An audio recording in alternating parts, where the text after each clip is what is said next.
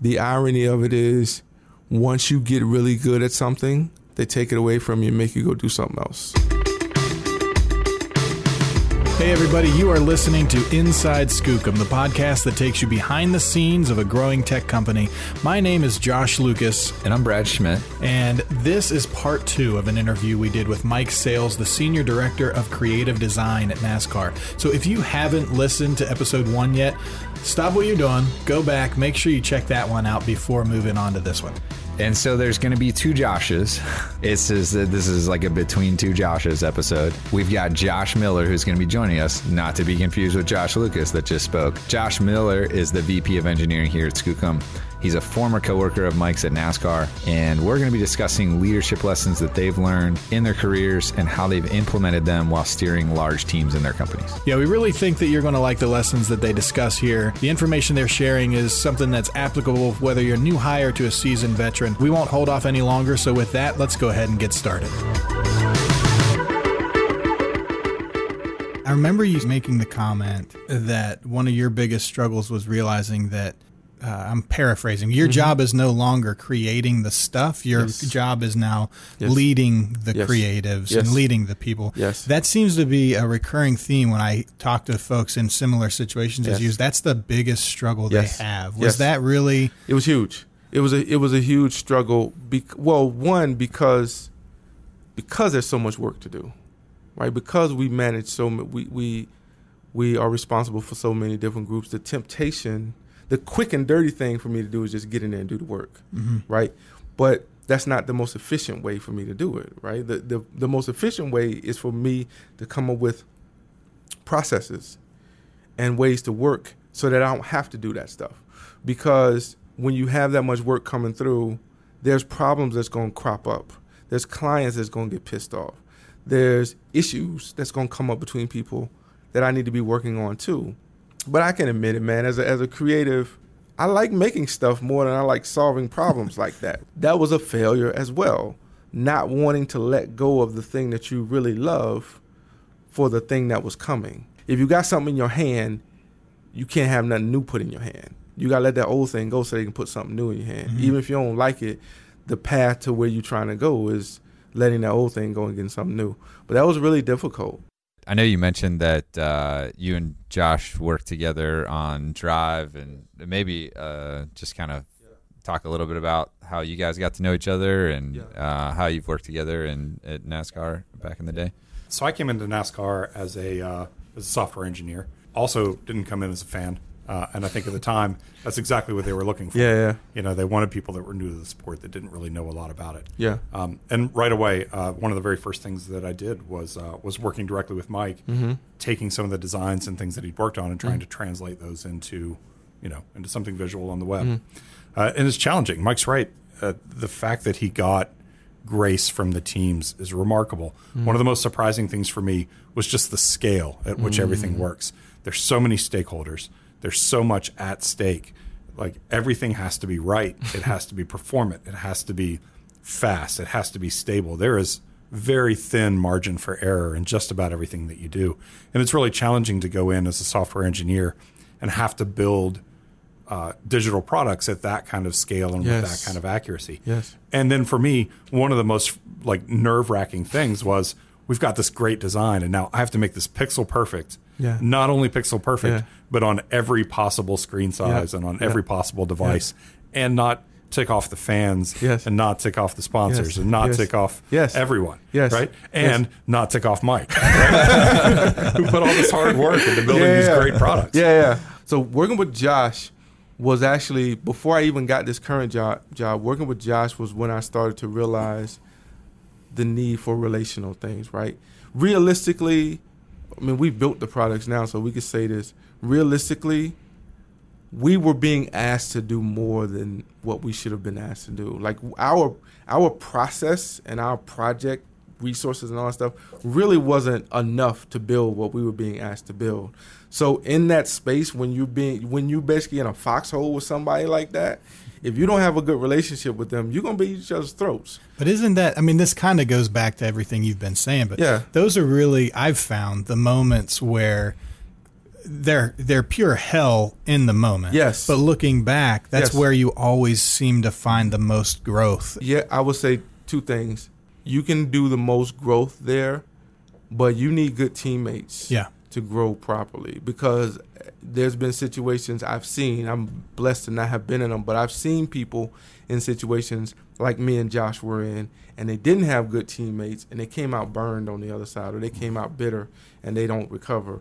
The blessing for working with Josh in an environment like that was, even though I'm pissing Josh off because I'm demanding this pixel perfect That's hard. To, stuff. that's hard to do. So, So I knew I was, but I knew it wasn't. I'm so so. Let me say it like this: Me and Josh both wanted the same thing, which was a great product. Yeah. The thing me and Josh figured out was that we wanted a great product, but we weren't being given everything we need to make a great product. And then we realized it's not either one of our faults, right? It's not Josh's fault Yeah. that this stuff is not as accurate as I wanted it to be. It's not my fault that I'm designing all of this stuff that really can't fit in the process. I'm being asked to design all this stuff, take care of all these stakeholders. He's being asked to build something super fast, super accurate, super stable, with uh, fees that may or may not populate and all this kind of stuff, and they might need to override it at the last minute because all this kind of stuff is being thrown at him. Right? Once you get to a point when you realize your you and your teammate want the same thing, and it's not you just kind of stuck in the same foxhole together, then you can have relational growth and you can grow as teammates. Like I'm saying, there are people who never learn what we just talked about. So when I failed at Daytona, here's the irony. I basically put my people in the same place that I had me and Josh was in. There's something about a culture that at some point that culture just becomes like that. And if you don't make measures to change it, you're gonna fail the same way. So unintentionally, my people ended up in the same spot that me and Josh were in, which is being asked to do a lot, but not really being put in a situation to do the best work. What I had to accept was that this time I couldn't blame ABC. right. This right. time I'm the leader, so it's my job to see that coming, especially because I've been there before. So that's that was the adjustment. So even the stuff we went I went through with Josh was beneficial down the line. So, what were the things that, uh, what were the practices that you had to put into place? You, when you you're referencing, Oh, yeah. you failed at Daytona. Yes. What did you implement in order Yes. to ensure that that didn't happen the next time? So on a high level, the, the the the thing I had to really recognize was again what we talked about. My job had changed. My job was not to think like a designer or even so much be a designer. It was to basically solve problems so that my team could be in the best position to satisfy all these clients that we had, whatever those problems were. I had to figure them all out, whatever Yeah. they were. So that was the first insight. Like your job has changed. You thinking wrong. You need to think a new way. And then the second change I had to really accept was um, your team is bigger than just the eight, nine, ten designers that roll up to you. Your team is really now all these groups that you supply creative to, and you need to, you have to have empathy for them. I remember the tech talk, the first tech talk I did, not the full one, but um, the tech gathering. Josh did a presentation about um, ways to to satisfy a client or ways to do more for a client. And one of the things he said was, um, when you go spend time with a client, go sit with them two, three, four days to get to know them and basically embed yourself with the client. I had to start doing that stuff. Like I had completely neglected. I thought I knew what my clients needed. There were too many of them. There was no one size fit all way. So I had to basically change, extend the empathy that I had for my guys to everybody that we work with. Um, and then once I did that, I realized the tactical stuff you're talking about, what I needed to change. We have a creative brief. It was generic. So if I've just sat here and told you, sometimes we're working on projects that go four or five months because they're on the platform. Sometimes we're turning around PowerPoint decks in three days. Sometimes we're turning around social media graphics in six hours. You can't have one creative brief with one way of inputting data for all those different types of things. So we had to adjust that stuff. Um, we also just made a point to just engage our clients much more. It wasn't. We got much less reactive and much more proactive. Yeah. The especially the big clients that were sucking up a lot of our time and hours. we started like really engaging them and putting monthly, weekly meetings on the books with them, and they were like on paper at the beginning. It was like, oh, we just want some FaceTime, blah blah. But what it was really trying to do was almost make them like surrogate members of that team, mm-hmm. right? And also getting insight in March for what's coming in June or July or whatever. Um, that takes that relieves a lot of pressure off of you. So those so those were really things that we started doing, and and what you what we found was that when you get those kind of unsexy, tactical process things out of the way and get them smoothed out and implemented properly, that actually creates creates more space to do really cool creative things. Yeah. Then you can get back to the stuff we really like, right? That's a hard lesson for me to learn, but I had to fail to learn it. But like, you got to get all of this kind of non-creative stuff right first. Then you can do the stuff you really like to do. Some of the best advice I was ever given, the more attention to the details you give, the more mm-hmm. opportunity the more opportunity you have to improvise. Yes. Um, and yes. it sounds like that's that's exactly yes. what you're describing. Yes. I had not given the proper attention to the way we work. I had given a lot of attention to the output of the work. Yeah, I mean you're you're exactly right. We see that all the time that in order to be successful as a team, you really have to trust the people that you're working with. Right? And you just have to give up that ownership and it's a really really hard thing to do. But you build that relationship with your team and you learn to trust them. Yeah. And then you feel better you know, yeah. ultimately about the work yeah. that gets done. I remember last time I was here, I asked you, like, when was the last time you touched some code? Yeah, yeah. They don't let me do that. Nobody wants that. it's the same. I told you, dude, my my guys, I try to help them. They're like, man, go go away. You just gonna mess this up. Go yeah. go fix a problem. Don't touch no design. Yeah, yeah, same, same, same. Yeah, I hope every one of them is way better than I am at what they do. What you guys are describing is like you're the better you get at your job, you're eventually asked to stop doing it almost yes. and and really just manage the people who the people who eventually turn into the team that are doing what you used to do essentially. Yeah. My my my boss told me one time he said um the irony of it is once you get really good at something, they take it away from you and make you go do something else. Yeah. That's the game going up you show them that you can do something really good that they put in front of you and then like okay great here's a new problem go fix that one. Yeah. But that's counterintuitive right? Because yeah. it's like what do you mean? I'm i'm good at this. I don't want to learn that. Let me just keep doing this. They're like no we, we're good on that. Go do something else. Well your value peaks right? Uh, the better yes. you get at doing yes. a, a, what you do like your value starts to wane over yes. time to the organization. Like you can't yes. only get so good as an engineer or yes. as a designer. Yes. You yes. said this earlier about, you know, your analogy about Kobe, and I yes. sort of know who that is. Um, he's he's, he's kind of good at basketball. Yeah, yeah, basketball. Yeah, yeah, yeah, he's a great soccer player. yeah, okay. yeah, I know. Oh wait, um, it's soccer. Uh, he's like uh, if Messi was like a really, really arrogant dude that people just tolerate because of talent.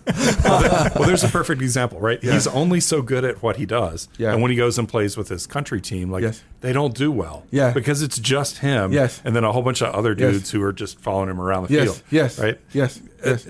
You only get so good at what you do that your value really becomes making the people around you better. Yes. And elevating them yes. to that same place. And then yes. their value becomes elevating the people around them yes. and making them better. Yeah. And so at some point you do less of what you're really good at. Yes. And you just facilitate for other people and enable yes. and empower them. Best leaders that I've worked with are the people – who are excited for you to succeed yes. and put you in front of themselves so that you can succeed. Yes. Because ultimately, if you do that, it elevates the team and that person. So it's really it's really a win-win. But yes. it, it's a struggle. It seems like for some people to feel like almost like the spotlight might be pulled away from them. So I think I, I had situations like this specifically. Um, on a high level, it's a risk right? It's always a risk when you pull out of a situation that you know and put somebody new in it, because you always gonna have, going back to the Reuters example, you're always gonna have a young person who might